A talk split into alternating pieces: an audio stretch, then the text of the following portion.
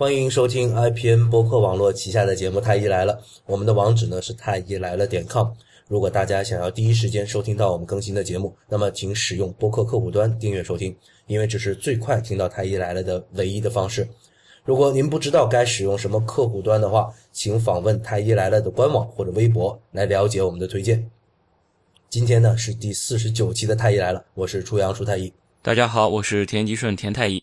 今天除了我和田太医两个人以外呢，我们请来一个特别嘉宾哈，这嘉宾的名字很多人都知道啊、呃，有请李清神。嗯，大家好。怎么叫太医来了呢？我头一次听到这个名，好奇怪啊！啊，你头你头一次啊？你上我们节目之后还不知道我们节目叫什么名字？我知道这个节目，但是我我不知道你们都自称太医啊，对吧？咱们不是为人民服务吗？太医成什么了？为皇帝服务。嗯，不，我们还是为人民服务。不，我们把人民都当皇帝供人。哎，这话这话说的漂亮。好，今天请李清神过来呢，跟大家聊一个事儿，就是聊这个儿科医生的这个事儿。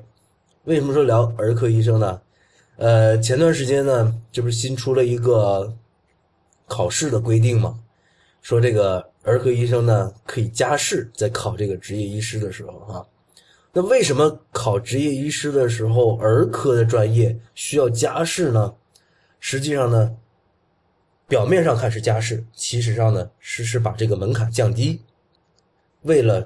来补充这个稀缺的儿科的医生资源。那清神，你作为一个儿童外科医生，你觉得这个儿科医生这个群体是不是特别的稀缺？呃，从刚才那个话题往下说吧，就刚才老田说啊，我们要把那个是为人民服务，然后但是我们要把人民伺候人民像伺候皇帝一样。其实他刚才说这句话让我想起了以前有关那个巴类的一个传说。巴类那个时候法国的国王不就曾经就是要求过他吗？说你你应该如何给我呃当御医啊什么怎么样的，就是巴类曾经就说过类似的话，就说其实我对待人民，我对待病人，就像对待皇帝是一样的。然后咱们今天谈论这个话题呢，又是有关儿医的话题。其实我就忽然想到，居然跟咱们今天的这个这个节目，这个这个，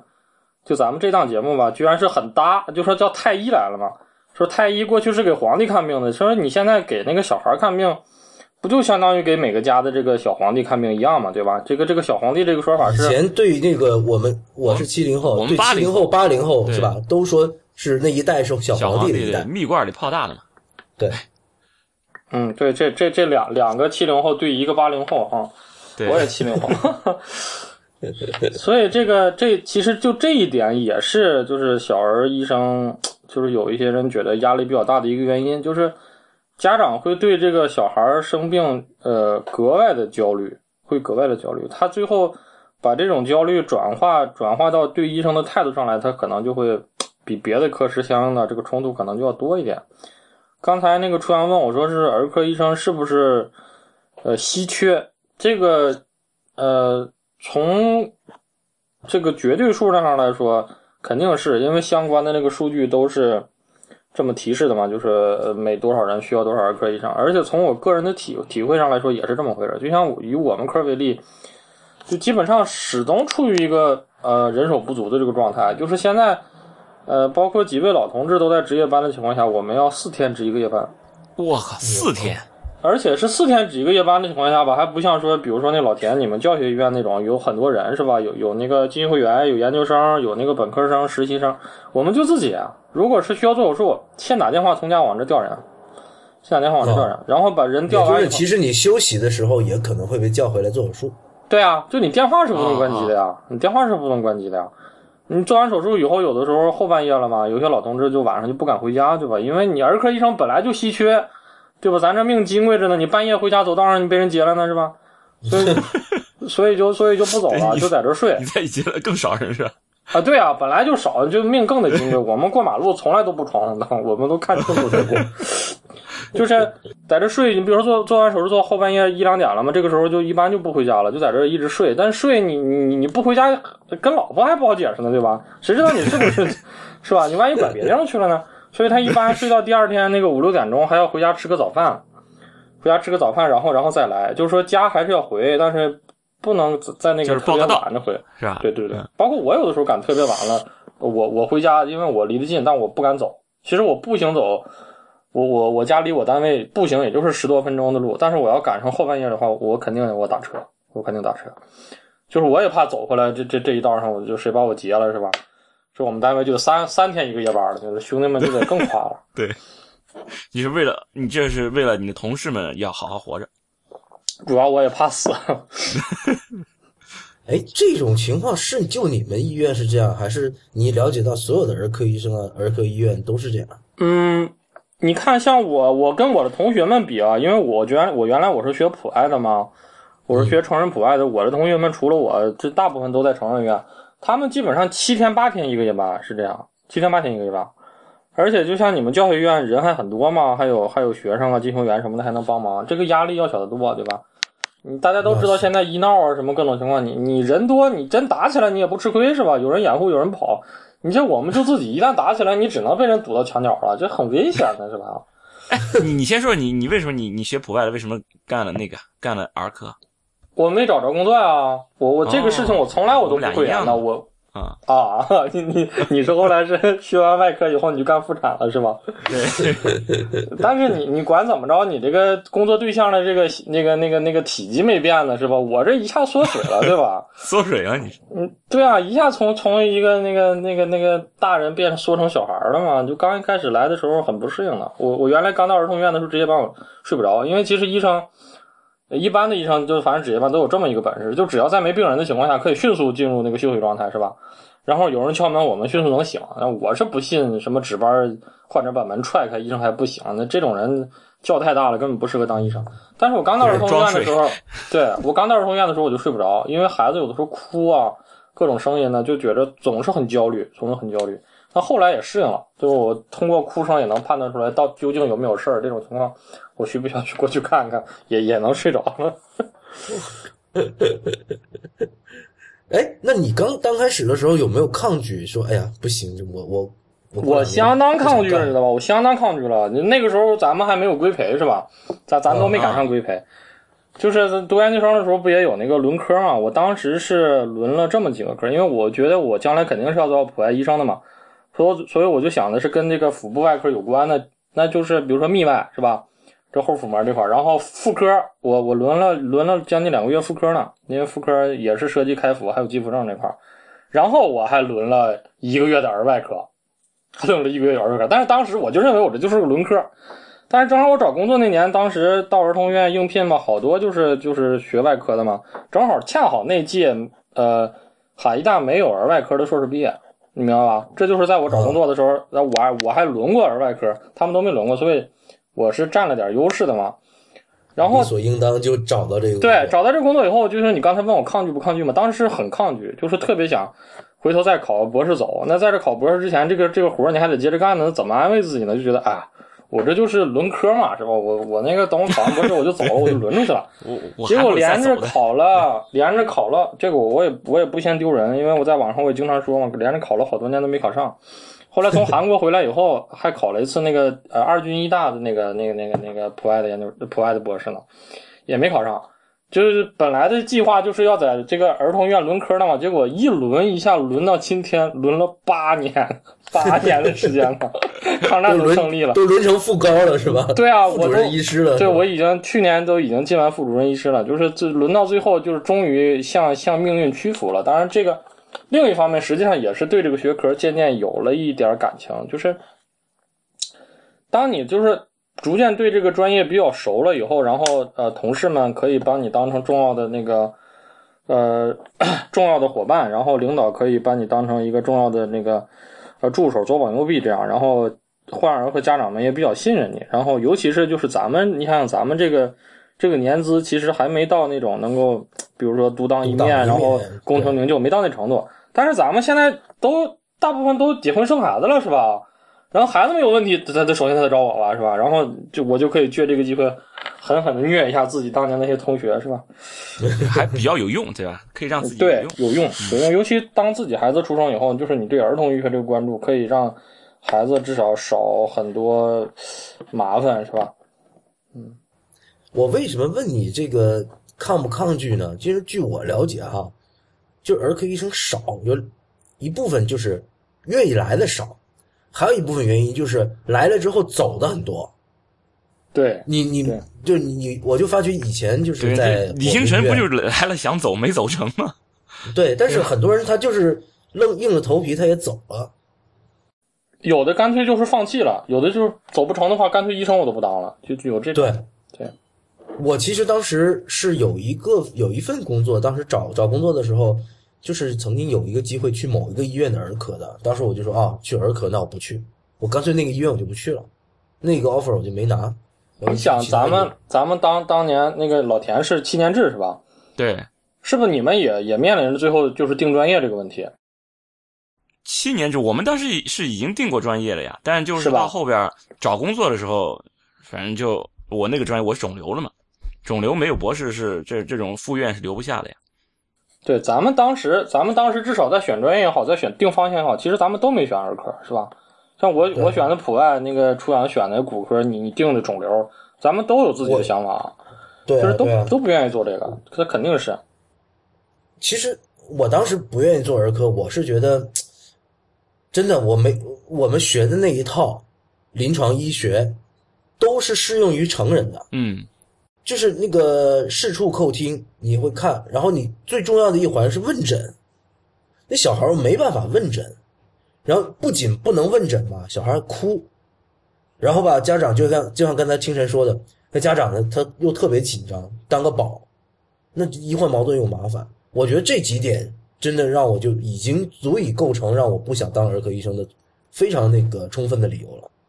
初阳说问诊嘛，就是说得得有主诉，正常咱们得有主诉，有先病史。因为我们家说起来说起来这个问题，我做儿科可能真的是冥冥之中自自有注定，因为我们家我父亲实际是个兽医，对吧？就是兽医跟儿科就有接近的地方，都没有主诉是吧？都没主诉是吧？对，我当年我以为我我至少我比我父亲强一些是吧？没想到这沦落到这儿，这跟我爸差不多了嘛，这还是还是干着一份没有主诉要靠猜才能诊病。小孩在英语里面也是用。他不用 he, 不用 she, 他用 it, it 对对，跟那些宠物是一样的。我刚一开始到儿科的时候，就是因为他哭闹嘛，我那个听诊器我听不清，就他一哭我就这、哦、这个杂音我听不清。这个这个这个音，对对，这一点我也很佩服你们，因为前段时间我小孩感冒然后咳嗽，然后请我们的那个儿科医生帮他看，他拿那个听诊器给他听的时候，我小孩在哭，然后我就觉得哎呀。这怎么能听得到呢？你这怎么听啊？能啊，到后来听这个，对啊，他听时间长了以后，他就耳朵就自动能把那个自己不想听的那部分那个音，他就过滤掉了。哇，选择性失聪，对对对对对对，哎，你这词用的好，差不多。然后就能专很专注的去听那个呼吸音啊，有没有落音啊？就是是这样。但是你那个听诊器在那，如果嗷嗷的那叫，这个耳朵特别特别尖，就对，特别刺耳呀、啊，会。所以你得哄他嘛，所以你得哄他嘛。我我在首尔的时候，当时有一个小细节，我觉着就他们韩国人做事比较用心。你看咱们那个听诊器就是光秃秃的，是吧？嗯，他们那个首尔的听诊器就是在那个呃听筒那边那那个那根管上，它有一个小抱熊，就那个熊四个爪带带磁铁的，它就直接抱到那个听诊器上了嘛。你把拿听诊器的听筒往那孩子的胸口上一放，那小孩的眼睛一下子就被那个那个小抱熊就吸引起来，他就去拿手去抓那个熊，他立刻他就他就安静了。啊、嗯、啊！那其实这个小细节我们也可以做啊。可是啊，我可我没见到谁做啊，所以我觉得在网上那些 你, 你可以做。网上我是没有生意经了，可以提供一个思路。我看网上那些做网店做的比较好，回头可以让于英他们弄一下，是吧？就像听诊器上的小抱熊，让他们在在那网店卖一下。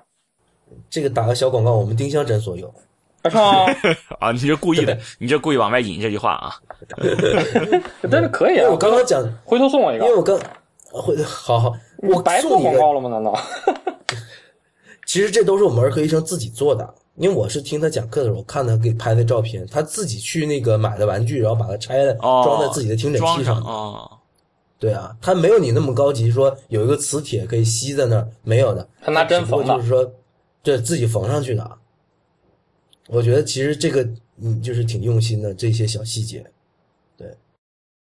其实还有一个问题吧，就是。它就像一个恶性死循环一样嘛，因为儿科人少，大家都不愿意去，然后造成单位时间内每一个儿科医生他的工作量就相对就大嘛。然后你这个工作量一大，咱们其实都有这个体会，你下了夜班之后你再回不去家，然后再一堆事儿再动，跟你那个头一天美美的睡了觉，第二天你面对患者你那个态度是肯定是有区别的。就是虽然咱们有这个职业训练在这儿，说我们对患者应该是持一个什么态度，尤其是当我们看病的时候，我们希望医生对我们是一个什么态度？其实我们我们理解患者是是是怎么样的，就是我经常说这个，我经常说表表达这个观点，就是说，你不要说医生不理解那个呃患者的感受，咋不理解呢？因为咱们也要生病，对吧？医生跟患者这个身份是分分钟会转换的。但是即使你很理解患者这个这个这个心态，即使你特别想对他好，但是由于你这个单位时间内需要面对的这个工作量实在太大了，这个时候其实你只能牺牲这个。牺牲这个态度，然后去去追求一个效率，对不对？因为你你后边你看着排队排排那么长，然后你如果每一个，比如说像咱们写科普文章那样，把把这个事情掰开了揉碎讲，那真的那那那后边的人肯肯定肯定是不干了，那矿泉水瓶子就要飞到前面去，是吧？对，你就像我们相对而言，我们儿外科还好一些，因为我我出门诊的时候，比如说我夜班门诊，一般的时候大约一一个晚上也就看三四十个病人这样。三四十个病人，这样的话你算一算从从你接班四点到第二天八点这个时间，三四十个还可以，大部分集中在前半夜，呃后半夜是七八个也有，无非你就是个人累一点。那即使你挣扎着起来，这个病人因为不是特别多嘛，也也不不存在说后边很多人等的情况下，你还可以很耐心的解释。因为外科也有一部分实际上既不需要开刀也不需要用药的问题，比如说像生长痛啊这个问题是吧？还有像初阳应该知道那个这个这个脑骨小头半脱位啊，实际上也就是一个手法复位的事儿，揉一下就回位。对啊，但是你要跟他解释嘛，就是你不要用哪个姿势牵拉孩子这些。但是像内科，内科我们一个医生一晚上大约得看将近一百个病人，所以内科基本上我们医院的情况是没有人可以指一个整夜的，就是从早晨四点呃晚上四点到那个第二天八点，这这个时间长谁都受不了。他们大约是晚上十二点和还是后半夜两点，中间换个岗，相当于是两个人只这么一个诊室的夜班，这样的话他大约就要看一百多个病人，大约看一百多个病人。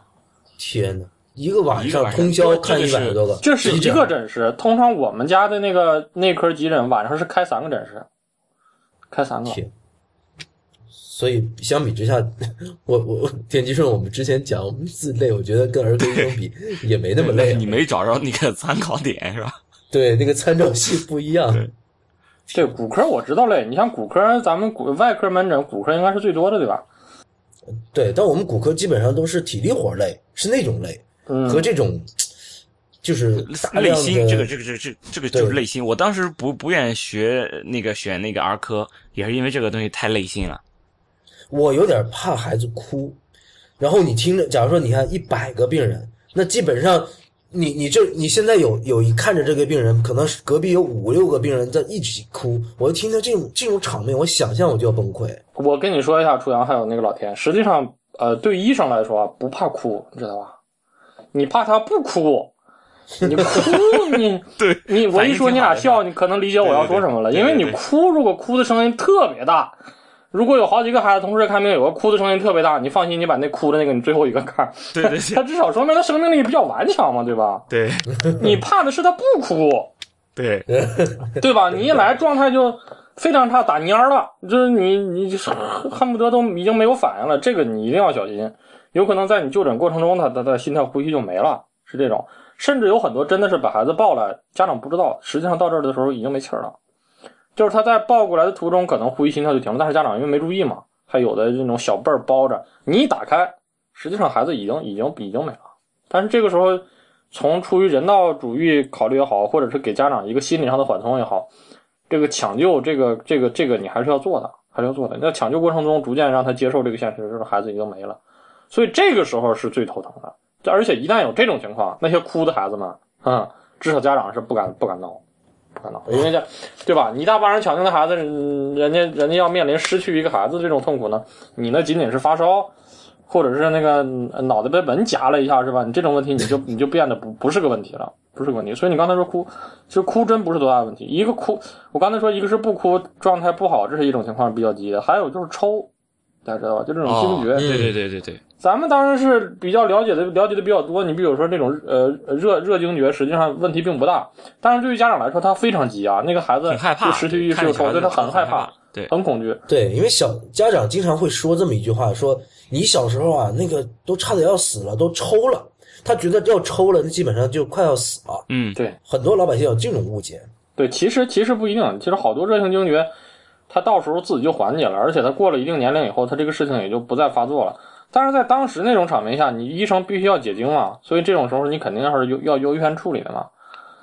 就有这个问题。再就是有一些呃外，那就是相对外科的，就比如说外伤这一块，你像那个，你像我以前咱们我给那个地方写过我们的关于那个儿童安全座椅那个问题，那就是实在看了太多孩子那个受伤那种，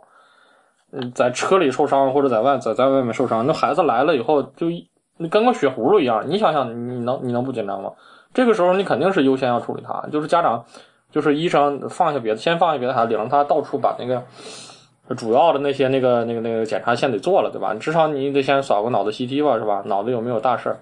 然后那个胸部有没有那个肋骨骨折呀？有没有肝脾的外伤？这个就是遇到这种情况，还你想想，跟咱们说的这些比较凶险的情况相比，哭真的简直不算什么了，哭呗。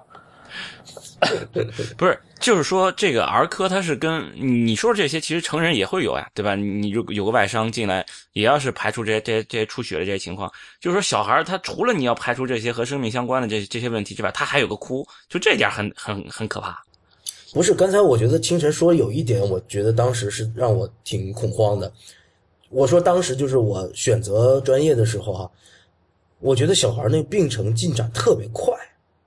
对吧？你看我们就是新经常新闻报道的时候，说某个小孩突然间猝，就是去医院的时候好好的，然后再到了医院就死了，或者说是一进手术室好好的，那过了一会儿医生出来说小孩死了，就是觉得这个吧，就是小孩快，他病程快吧，这个是实际上是可以用两两就是两两重这个理解方式，一种是这种他往坏了进展特别快，迅速就进展到不好。还有一种吧，就是他一旦那个治疗得当，他恢复起来也也很快，这两边都有、啊、对。但是关键的问题是你恢复的特别快，家长意识不到，家长认为你恢复的快，我花钱了、啊，这是正常的，对吧？我花钱了、啊，你就应该恢复快啊。他意识不到，他意识不到你你这里面是治疗的怎么准确，他他他他不会觉得怎么样。但你一旦进展的快不好了，这个他可就记得清楚了。其实就说一个咱们都比较熟悉的疾病，是吧？就是咱们上学的时候重点学的，就是阑尾这个问题，因为我是从成人到小孩这一块嘛，这个这个病是在成人和小孩都有的，他我感受这个就是比较深，就是在成人穿孔的和化脓的比那个小孩要少得多，因为成人他一是表表达的清楚，是吧？稍微一疼他就到医院了，小孩一是表达不清，有好多就是先当内科病治了，还有的就是因为经验不足嘛，他判断不出来。再有就是小孩那个体征也不像成人那么典型，说那个固定的那个压痛和反跳痛，你在体检的时候，他对你的配合度可能也没有那么好。对啊，有时候你查不出来，有的时候查不出来。他有的时候可能因为我我怕手术，你明明疼，我故意说不疼。这个时候如果经验不够的话，就很容易被孩子给带到沟里去的。所以就需要同时观察着他的表情啊，或者怎么样的。而且在这个时候还有个什么问题呢？就是在跟家长交代手术的时候也存在这个问题。家长总觉得，哎呀，孩子这么小，我们能开刀吗？其实开不开刀这个问题，能不能开刀这个问题，实际上是由医生来操心的。家长需要需要做的事情是要做正确的判断，有的时候家长就是要要求保守，但你从伦理上的角度来说，你你你要尊重他的选择，是吧？那只能说先试试吧。有的时候在试的过程中，他就穿了呀，就穿了呀，就是这样。但是这个家长确实很难理解。你看前段时间就就杭州，对对对，前段就那儿保是吧？对， 对对，就是那个小孩，他到处在控诉这个医院什么事儿呢？啊，肺炎那个是吧？对对对对。因为肺炎到现在，就以以前我写过一篇关于肺炎的科普文章，就到现在肺炎也是小儿第一杀手啊，它是有死亡率的呀、啊。就是很多的家长他不理解，就是可能在成人身上，这个肺炎可能就是一个感染，我们是吧？对，他们觉得这个东西应该是很好治的，为什么到小孩身上他就能死人？然后那个他他是好像联系很多媒体啊，在自己的那个社交媒体上也。也是发了很多这样的一个描述啊，就把自己也描述成一个弱者，说是自己得了一个轻度的肺炎。我印象里是当时那个孩子的那个入院单上就写着败血症，打了个问号，对吧？对，入入院，而且是告了病危的，对，是吧？他当时就不是一个轻症的肺炎，当时就不是轻症。对，但是我觉得这一点其实也是让很多像我一样的当时的医学生啊，觉得望而却步，就觉得这个东西确实太难当。确实太难打。就是说我们看上去可能比较重了这个，在很多人他们在判断的时候，因为这些家长他们判断的时候其实是基于自己自身的这个经历经验来判断孩子，他觉得自己这种事儿发生在自己身上我没觉得是多严重，那么他觉得孩子身上就不该是多严重。你比方说我们其实看孩子也这样，我觉得这个天挺冷了，那我就觉得孩子也该冷，我就给他添衣服，不停的给他添衣服。我觉得热了，我也就想当然觉得孩子也该热了。其实就是你把自己这种感觉就就就夹到孩子身上，就觉得孩子也是这种感觉。但是其实很多事儿你觉得是挺轻的一个问题，在孩子身上可能就是蛮重的。对，就是儿科跟成人其中有这么一个说法嘛，就是说小孩不是成人的缩小版。对对，小孩不是成人的缩小版，他俩第一是疾病谱本身不一样，就是有些大人的常见病可能小孩没有，然后小孩的有些特有的病大人没有，这是一个一方面。另外一方面就是即使同一个疾病，它的发展和转归和预后也不一样，所以它不是把那个大人缩小成小孩就可以了，说把那个大人那个药一片我掰成半片给孩子吃就正好了，它这个它这个不不是这样的，它有一些特小孩这块有一些特殊性，它相当于是另外一个另外一个内科一样。虽然咱们上学的时候好像，嗯，对，就是一本儿科学比那个内科薄了不少，但是那你看看朱福堂儿科学那多厚，而且像儿童医院，它就不只是了，不只是一个儿科了，它把整个儿科拆分的很细，小儿心内、小儿呼吸、小儿内分泌，是吧？小儿血液，然后外科这块又分小儿普外、新生儿普外、小儿骨外、小儿胸外、小儿心外、小儿脑外、小儿泌尿，是这样，它就拆到这么多。你想想，把这些人，你通通让一个儿科医生让他来判断和掌握，实际上真的是压力压力是挺大的。就是说说到这儿吧，其实也也也也也还想到一个问题，就是对于相对同样的是儿科医生，相对于综合医院的那个儿科医生吧，在儿童医院好像压力还相对小一点，因为整个全院的力量全都是集中起来，是为那个儿科这个特点是配备的，对不对？但是你在成人，你比如说你是一个综合医院的一个儿内科的医生，你你当你觉得这个孩子可能是有外科情况，你需要那个找外科会诊的时候，你会变得很无助，你不知道找谁。你你你成成人成人那外科他有可能他说我也不会，对吧？对对对对，就成人的干外科的人，他真的不见得就敢干相相应的这边的儿科的。基本上我们那些小孩的那个患者，就是常见的这些我们骨科的还是能做的，但是呢就是有一些特别稍微罕见一点的病，可能我们还是会建议他去专科儿童医院的儿外科去做手术。嗯，你说骨科这块吧相对还少一些，因为他们本身不去会不会去挂内科，我主要指的就类似于急腹症这种，你看有些肚子疼啊什么的，可能首先想的是是是不是吃坏肚子了，但在在内科判断的时候他不是个个都能判断准的，对吧？就是咱们外科医生，你你也不敢保每一个，就说我我开的这个手术，第一我没有阴性阴性开刀，第二我我那个所有的都都赶到最佳时机把这个刀开了，我觉得谁都不敢说这个话，对不对？就阑尾切除还有个阴性切除这个问题呢，但是你要让一个综合医院内科判断这个，那压力太大了，因为一旦你判断失误，比如说我觉得他就是个内科病，可能抗炎治疗能好，结果你点了几天他穿孔了，他回头到别的医院去做手术，那回来他肯定跟你没完没了闹啊，肯定跟你没完没了闹啊。对吧？而且 你,、哎、你说这个没完没了闹，儿科是不是闹特别多？嗯，反正是不少，反正是不少，而且经常吧，并不是什么特别大的问题，经常并并不是一些特别大的问题。因为我我这两边我都我都感受过嘛。你像在综合医院，其实出的大事很多，是吧？咱们都知道，你就是越水平越高的医生，他们出的这个并发症啊和出现的这个麻烦其实是越多。但是，但是我、嗯、给我的直观的印象是。就儿科、妇产科、产科呗，妇科好像还好一些是吧？对，主要是产科，产科对产科、儿科、耳鼻喉科这几个科，好像就医患矛盾特别厉害。这个就是这个没有特别的呃数据支持啊，但是这个最近应该是有，应该是有数据，有数据支持，有数据支持。我感觉上是这样的。你们骨科也也也也不会很好。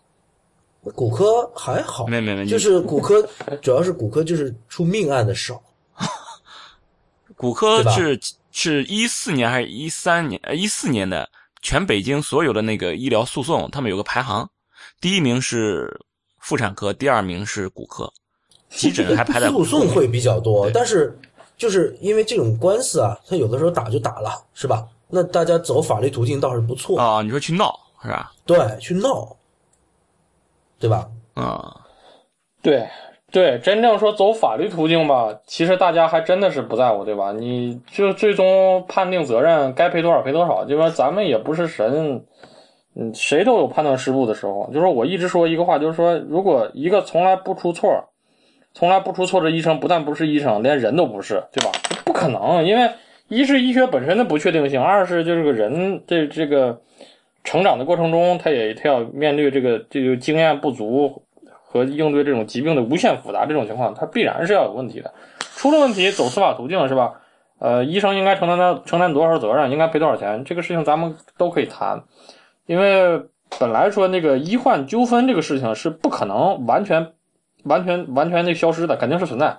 问题就是说出现以后怎么解决是吧？咱们现在的问题就是这个解决途径不是太通畅，或者是说患方也不信任这个。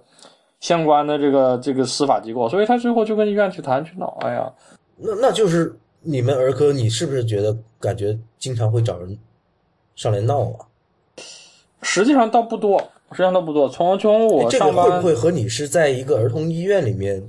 有关系？对，我觉得我们医院比那个综合医院的那个儿科要强一些，比那综合医院儿科要强一些。而且你想一想，就是即使我们这种就是省城的这种儿童医院，恐怕我们在儿科的实力也要强过那种就是比如说北京、上海大型综合医院的一个单独的儿科。对对对，因为你们是一个综合医院，对，比他们综合单独的儿科可能要要强一些，因为就是像三个臭皮匠顶个诸葛亮嘛，我们整个团队全都集中在在在做这个事儿，是吧？就虽然你是什么名校的博士，但是你就是一个单兵作战，这个你你比不了这种集团化这种、嗯、这种这种作战的。所以相对相对而言，这个综合医院的儿科医生啊，他比那个儿童医院的儿科医生，他们压力还要大，他们压力还要大。这里面这个压力大，还有另外另另外一层意思就是，你比如说我们都是儿童医院的，是吧？就好比大家都在丐帮，是吧？你也是乞丐，我也是乞丐，咱谁也不用瞧不起谁，是吧？都这样嘛。但是你要在综合医院就不一样了，大家会虚荣心，大家都是有的吧？你这个收入啊什么的，你就跟那些。非儿科的一比，这个就是相对的比较比较比较比较寒酸，这个这个这个也是事情，这也是很多人不愿意选儿科的一个原因之一，就是觉得我一样付出那么多，嗯，为什么我要拿这个收入低的这个这个这个这个专业呢？这是有的。对，我觉得我们有一些听众应该是不太明白，为什么儿科医生会比其他科的医生收入要低一些？这个其实也好，这个也好理解，因为实际上医生这个收入的一部分，它就是由患者的这个花费那个组成的嘛，对吧？所以相应的患者在同一个疾病上花费越多，那么医院的收入收益就越大。那医院在拿这部分收益在做这个利益分配的时候，他肯定得考虑是哪个科室比较创收，是吧？就就所谓的效益好。所以这个问题吧，实际上也并不是说没有解决方案。就是我在首尔待过一年嘛。当时我就问过他们，我说你看这个心外科，我说你们为什么选小儿心外，你没有选成人心外呢？因为成人心外你看什么呃换个瓣儿啊，什么弄个人工血管支架，这种很多耗材也很多，就设计的收益也很多。他说我们韩国也存在这个问题，就是小儿心外比那个成人心外收入低，但是解决解决这个的方式就是国家补贴一部分，就是它可以补贴的让你小儿心外也跟成人心外那个收入，这具体补多少我不知道，但我估计吧，它能补到让你差的不是太寒碜那个程度，就是为了什么呢？感觉心理落差不会特别大。对，就是为了什么呢？就是为了要留住精英，要留住精英，因为毕竟这个小儿心脏外科它还是就是对这个技术要求还是还是很高的嘛，对吧？你像有一些那个小孩那么小，在心脏里面做那个手术，那那那需要再带上一个那个特殊那种手术手术手术眼镜，它要求精操作很精细的，操作很精细的。如果这种情况下，正是需要这种外科比较优秀的人来做的情况下，然后他收入又很低，那么国家只能用通过这个这个补贴的方式留住大部分人才，因为你不能指望所有的人都是出于一种特别呃高尚的这种情怀，呃或者是仅仅是对于技术这种极致的追求，说我来做医生，我就是为了做复杂的手术，因为咱们都是外科，都是拿手术刀，咱们都理解这个问题，就是说哎做一个特别复杂的手术好过瘾，是吧？但偶尔有这种心态是可以的，你能用这种心态去支撑支撑你一生的这个职业生涯吗？然后你做着最牛逼的手术，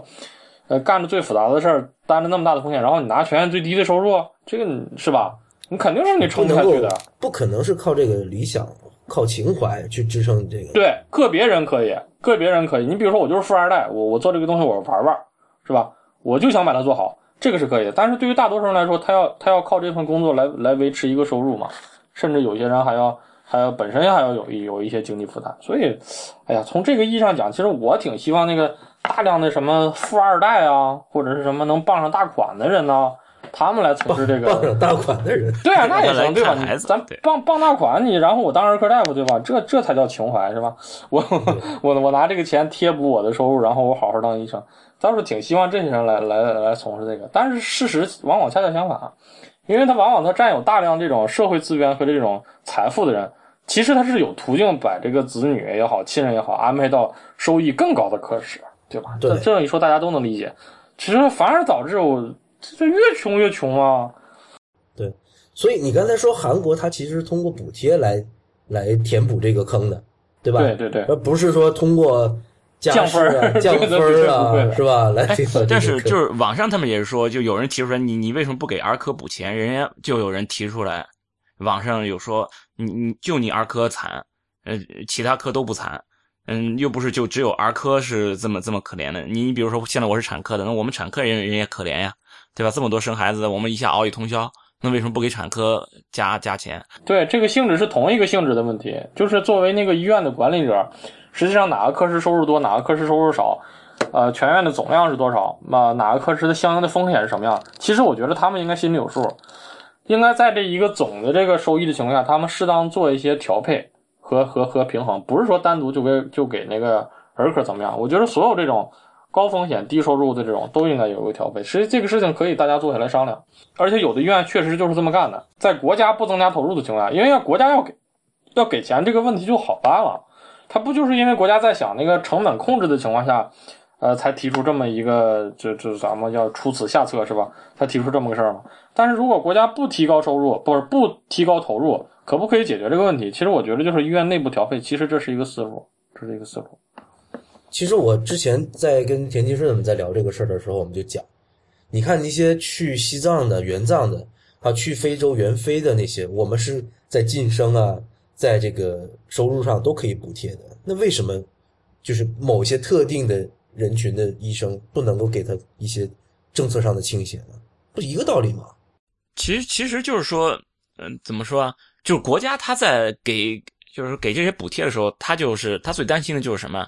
下面有人不平衡了。我我就就刚才说那个，你给儿科补了，如果是国家层面上去给儿科补了，那我产科我就跳出来了，我产科也很可怜呀。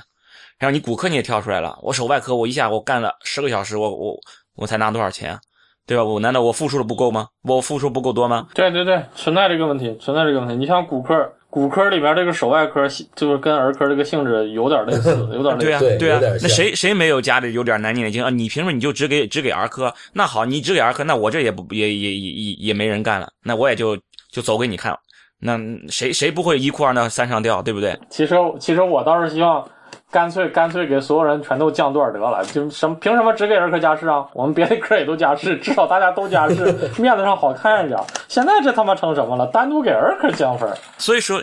你你你这样你这样一弄的话，那那国家你你全都拿出钱了。好了，现在医生是这样是吧？哎，那你难道只有医生是这样？嗯，不够用吗？这把护士也对啊，护士不光医疗系统呀，那我我我我这个警察是不是挺惨的？对吧？我整天把腰把那个脑袋别到腰带上去干活，然后你给我这么一点钱。是吧？那你这样国家哪哪来这么多钱？是吧？因为那个我关注这个医学史嘛，包括近现代这个医学史，包括建国以来的医疗政策也很长时间了。其实中国政府在解决这个问题上一直有一个特别特别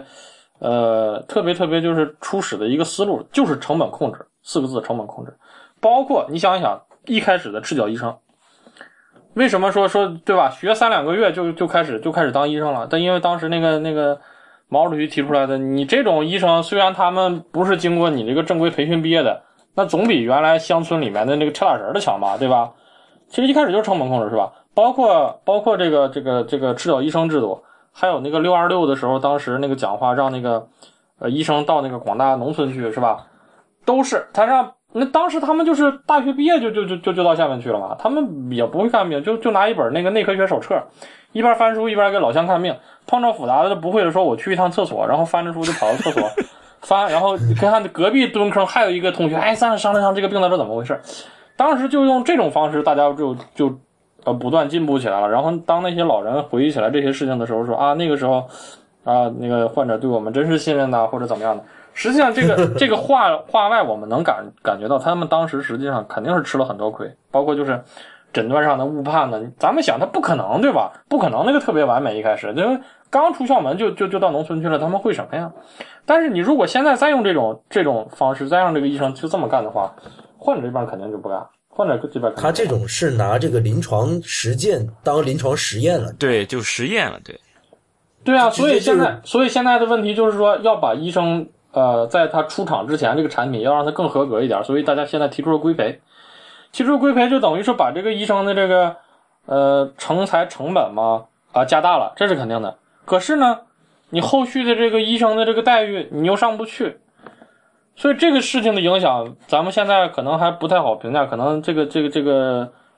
评价这个问题可能要二十年三十年以后才能看出来这个举措究竟给这个医学界带来一个什么样的影响。你这样的话如果仅仅是把医生的成才成本加大了，这样对患者肯定是好了对吧，因为他们在那个毕业之前基础更扎实，经验更丰富了，但是你你成本多了那么多，他一旦参加工作他是要想办法把这个钱他要他要赚回来的是吧，所以这个带来的隐忧也也也也也也也没法忽略。对，所以这个东西的评价可能真的是要有一段时间才能，对吧？而且你成本都那么高了，我付出这么多心血了，我干嘛我要去儿科啊，是吧？他更不爱去了所以说他要给你降分吧其实我是觉得在比如说在学校读书期间哈，就给他一定的经济上的补偿，其实也是可能是一种方向。不是老田干嘛刚才说所以给你们降分了，笑的那么那么那么猥琐，什么意思没有，因为因为之前我们在那个丁香园的发了一篇评论的文章，我是觉得降分了之后可能会给很多的儿科医生贴上一个劣等医生的标签，就直接给你们直接就把你们降降低一个档，因为从起点你就比人家第一等。对呀、啊，你比如说咱们三个哈，咱们三个就就分别在不同的城市，但是咱们拿的那个医师资格证和职业证书至少是一样的，是吧？就是你通过全国统一考试，你将来以后你最后拿这个证不一样。哎呦，这个、呃、确实是让人挺不舒服的。确实会会不会贴上一个标签，就好像脑门上贴了一个符一样。对，走到哪儿都被人。因为本来咱们的区别是在后来嘛，就是你进那个主治啊、副高的时候方向不一样了，儿外科、什么妇产科、骨科，哪有在这种在执执照上就是一开始这个入门就不一样的嘛？这个有点说不过去。难道是中国儿童不重要吗？难道说我们口口声声说的一切为了孩子，仅仅就是仅仅就是一个口号吗？你要真说一切为了孩子的话，那没有这么为的，为了孩子的一切是吧？没没这么为的，这这是这是怎么个为法？对，我们经常说培养孩子的时候，不要让孩子输在起点上。儿科医生如果按照这个政策下去，我们的儿科医生就是在起点上，就是给你输给你看。对啊，就输了嘛！你是在起点取取的比人家低的才，才才才进到这个，才进到这个圈子里面。那你对这个孩子们来说有点太不负责任了，是吧？虽然说可能是经过这种正规的训练啊，分稍微低一点，也能成为一个合格的医生，但是这个门槛究竟要多高？实际上。只能说咱们只能理想的状态只能说是越高越好是吧，但是它又不能不能太高。不是你你不能说就是人家你儿科医生经过一定培训可以好起来，那其他那些分数更高的那些在其他科室的人难道只能更好啊，他更好呀。他最终最终就是你儿科就是会变成最差的了嘛。对啊对啊，我觉得这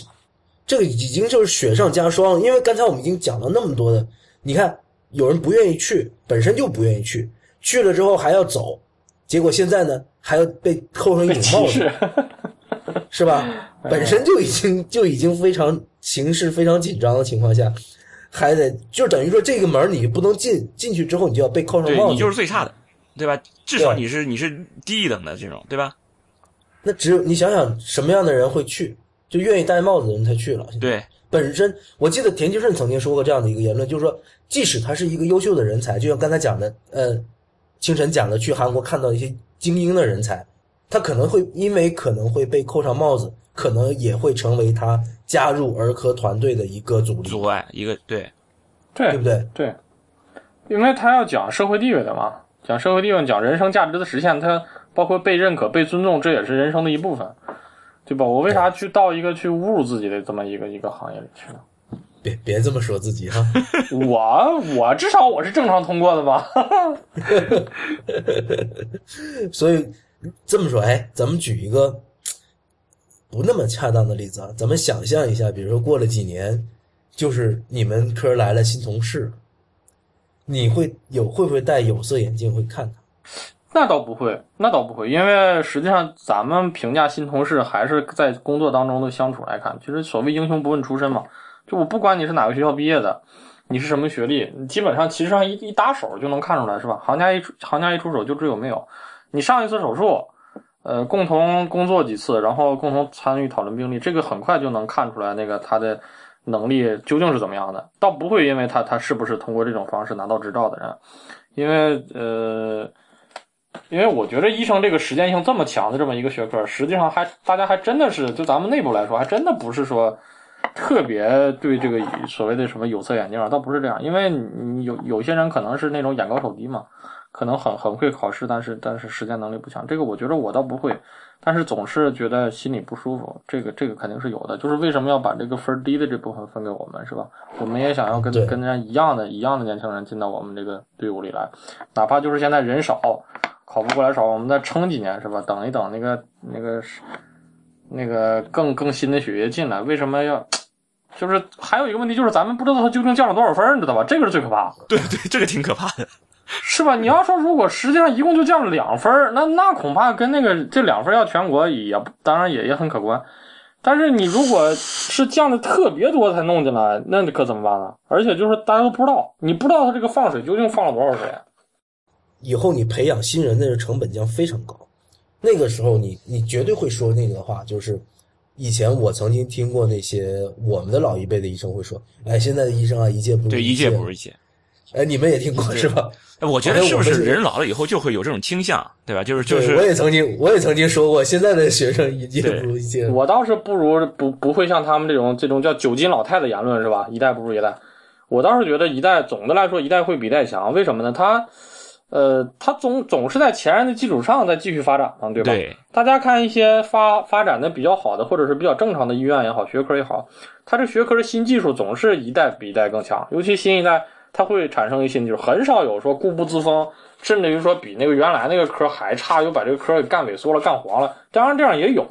但总的来说，大家还是还是要强一些。比如说，当我们的上一代说我们一代不如一代的时候，恐怕这个话我们会不认，我们不认，对吧？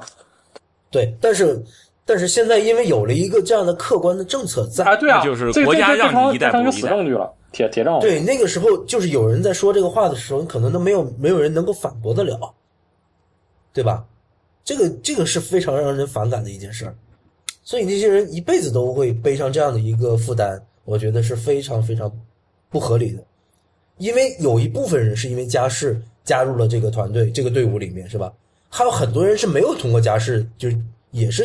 选择了做儿科这个行业的。那可是因为这个政策，所以整个的队伍都会背负上这样的压力，很不公平的，我觉得是。所以说我我一直就想知道，就是他们这些政府出台这种，它到底是为什么？就是你你你控制这个成本。其实你可以有其他的，就是不花钱的这种也也可以有呀。你比如说，就是如果你是儿科，你在晋升上，晋升就不花钱，在晋升上，对，我我可以给你有更优惠的这这种这种政策，这个总可以吧？它也不花钱。对对对，其实你有很多可行的一些可以尝试的一些方法，你从政府层面上，你可以可以来鼓励把人包括引流，包括晋升可能还还有点类似于那个什么。还有点类似于那个那个考试，还可以有进修啊，对吧？你儿科可以给你进修机会多，对啊。然后其实你有很多这种机会，嗯、就是来来在既控制成本，是吧？又又可以就是把这些人才引流到这个方面来，相对吸引一些，对对对对，他他就是不肯做，所以我一直就不明白这个政府他到底是是不是用脑子在考虑这个问题？懒政，懒政，懒政，对对对对，这这真的就是懒政，就他们希望找出一个办法来，然后让下面是说闲话的人最少，就是谁都别来闹，对吧？就是说，如果比如说我给你好处，通过好处来把你吸引过来，那没有拿到好处的人，他们可能就会心理不平衡，对吧？就好像就像刚才那个给钱的话，那其他科室就会不平衡。他现在不是给你好处，是给你降低一个门槛，那其他科室可能就不会有这种想法。是，我觉得这个政策推出之后，他们是没有。我其实曾经尝试着站在他们的角度去考虑一下这个政策的合理性，真的我绞尽了脑汁也没有想出这个合理性在哪儿。哎，我们今天聊了这么久，这个儿科医生为什么这么少？那清晨你觉得这个那以后到底还鼓不鼓励大家学学儿科？呃，其实要说是这种唱高调啊，说的希望大家投入到这个最最需要人才的地方了，这个这个说的是有点心虚，但是就是呃，目前的状态来说，儿科实际上还是一个可选的一个专业，因为毕竟它还是在临床一线治病救人的嘛。而且相对于成人外科吧，这个儿科实际上这个成就感，它就是给人带来的这种心理满足，呃，还是挺大的，还是挺大的。因为我我是实际上从一开始的这个抗拒，到这个半推半就，是吧？到最后就基本上我 就, 就从了，从了，是吧？这个过程中实际上也有这个。呃，干一行爱一行爱一行的这个这个这个这个这个心理这个变化在里面，就是你当你比较熟悉了这个科室以后，然后呃，你能够在一定的这个疾病范围内里边发挥你自己的这个专长，然后能够呃掌控这个疾病的走向，然后让这个病人就患儿在你这个治疗下康复，其实还是挺有意思的。而且就前面咱们刚才不说那个小孩那个病程发展快嘛，说你这很快就不好了、啊、其实从外科的角度说吧，它它这个好处还有一个一个方面，就是它恢复的也很快，就是你一旦手术做的比较好，然后你把这个病因解除了，它在这恢复的速度那是也是成人比不了的，迅速就迅速就好了，迅速就好了。而且就是你觉得诶它怎么好这么快，是吧？尤其就是我以前做成人普外经常是做一些呃身体那个基础状态都比较差的嘛，是吧？比如说就合并这个合并这个糖尿病，什么合并高血压，合并心脏病，这些问题你就是管理起来你会特别的呃担心，怕他有什么严重的问题。但小儿实际上就合并这种情况呢就比较少，合并这种情况比较少，他往往他都比较呃就是身体的这个综合的这个这个状态都是相对比较好的，相对比较好的，这是一方面。再一个就是在在儿科吧，你还是在很多的时候能够感受到一种希望，希望就就是在教学领域里，人们说这个教学乡长，实际上我觉得在医患吧也存在这个问题，叫医患乡长，就是会不会你当这个儿科医生，当然最后也自己像一个老小孩一样，就是你的心态会变得比较年轻，这个这个里面也是有的，这个里面也是有的。还有一个问题就是，小孩都能让你心心态年轻，会的，会有的呀，会有的呀。我前两天我有一个孩子是是我朋友的，我朋友的孩子。也是我们家憨憨的那个幼儿园的同学，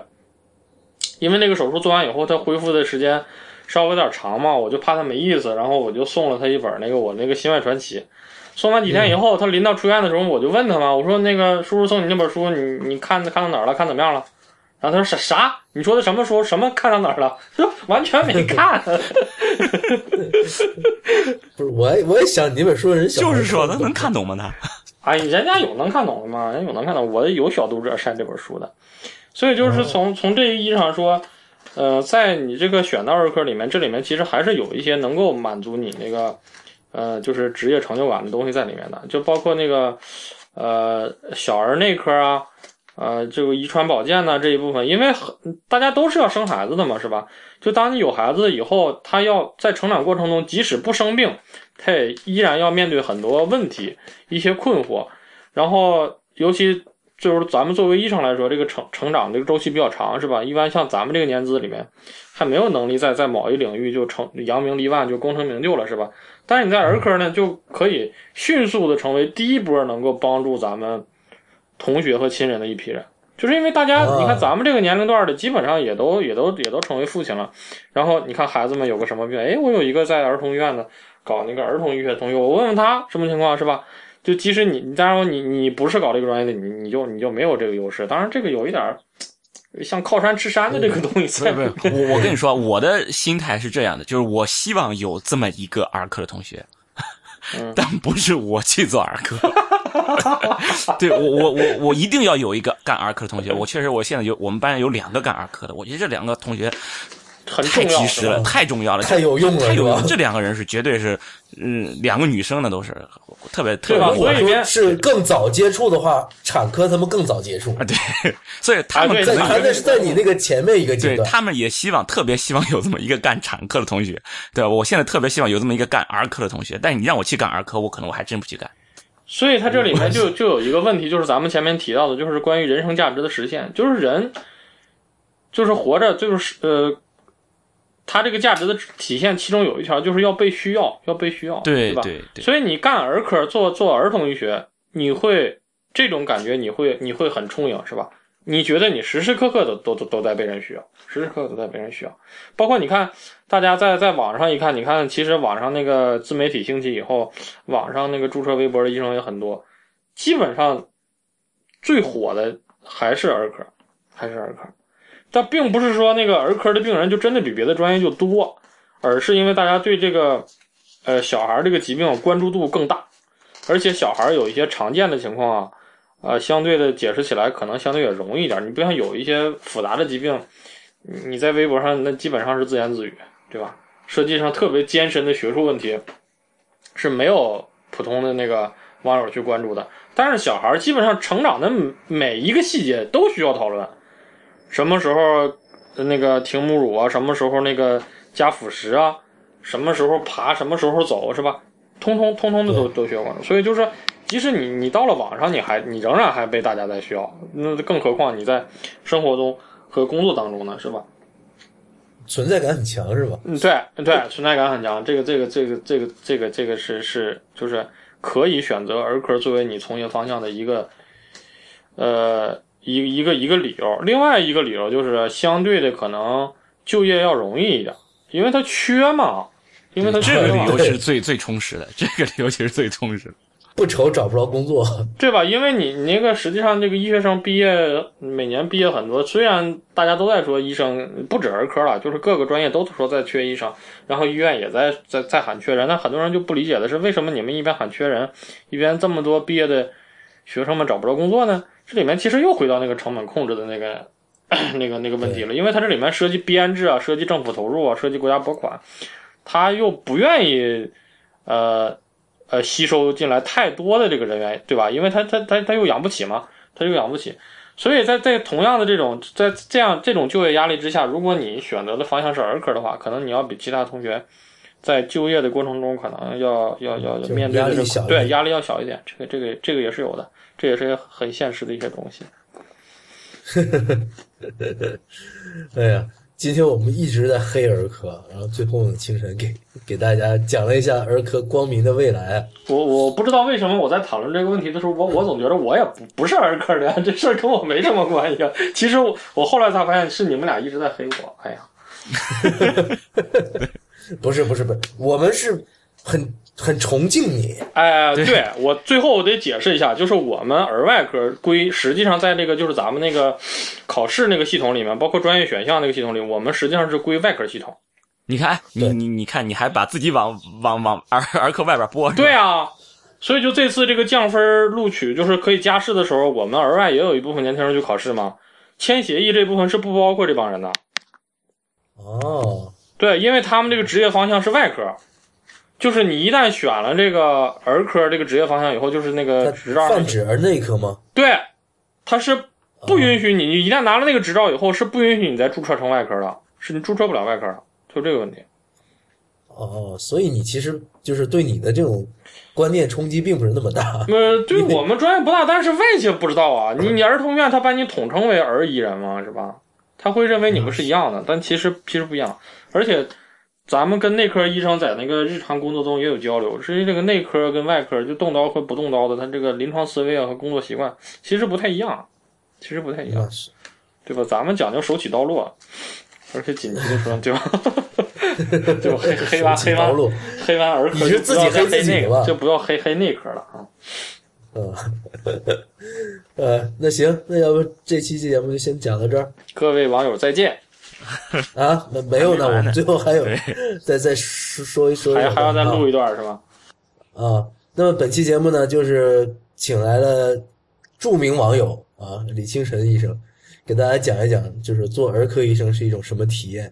然后为什么我们国家这么缺儿科医生？而实际上也不仅仅我们国家缺儿科医生，全世界这个从医生的各个分科来说啊，儿科都是相对稀缺的。那么本期节目呢就先到这里，谢谢大家收听。太医来了的网址呢是太医来了 .com， 也欢迎大家在社交网络关注太医来了。